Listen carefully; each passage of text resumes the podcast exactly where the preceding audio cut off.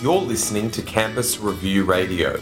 To register for our upcoming Higher Equity Summit, examining the various barriers to equality in higher education, visit campusreview.com.au and follow the links to Higher Equity Summit. Uh, the opinion, my, my opinion is that it's a great program. Uh, there's a few reasons for that. Um, one is that it just provides, it pulls all the great information that is out there together. Um, it's uh, with the world of the internet. There's a lot of stuff that's online that's not um, useful, um, but this puts it all in a very safe way, particularly for primary kids, that they can access all the content. Um, some of the great features include that any of the text can be played in an audio manner. That means that kids who find reading uh, some of the difficult words challenging, they can still access the information. And then one of the good things is that any of the um, I guess more scientific terms get broken down into uh, some interactive so they can explore what the words actually mean. Um, so we found already in our year five group that some of our kids who would have found uh, science challenging more from having access to the information from a reading point of view, because their reading levels have been re- able to engage with the um, information and really learn the scientific concepts, um, which has been wonderful. And I think um, as primary school teachers, we're not specialist teachers in science. We do have to know our content, but um, it's great professional learning even for uh, teachers to see how the information is presented. We've got the curriculum, but it really depths the curriculum um, and goes into detail about what the progression of learning is for the students. Um, teachers then can really tailor to the individuals in their class. So it's presented in a technology format, but it's not um, technology it's not difficult. The technology is not difficult for the teachers to have to master. It's quite um, forward, uh, quite easy, straightforward. So then teachers can really focus on focus their time on tracking how their students are progressing using the analytics in the program, um, and then tracking how they can uh, tailor the information to the students. Um, and given that you can edit all the information, um, it's it's easy to tailor to uh, different students in your class because you're going to have some really high kids, and then you're going to have some kids who are uh, finding it a bit difficult. And um, with the advanced release mode, you can really tailor tailor it to individual students, which is excellent.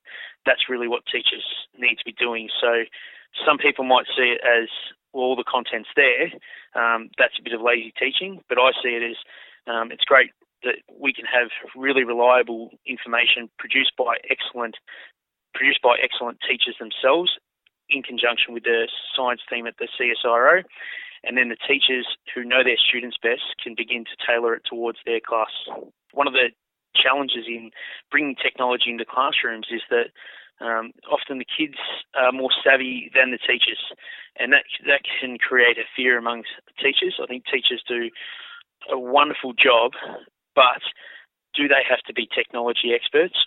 They do have to have some not, some knowledge of technology, but we really need them to be teaching and learning experts.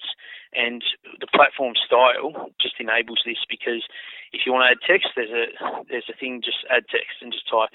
We've had teachers going to use the program who have been quite fearful of facing using technology within the classroom, but it's within one maybe 20 minute session they're already creating their own lessons. Um, so that for me is one of the big powerful tools that your professional learning doesn't need to be about how how do I use this technology.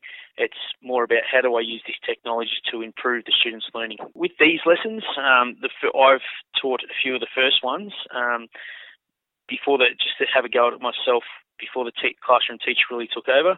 Uh, the first reaction was wow. Um, they were just really engaged. Uh, the short videos are great because they're only a couple of minutes, so the students can go back and watch them.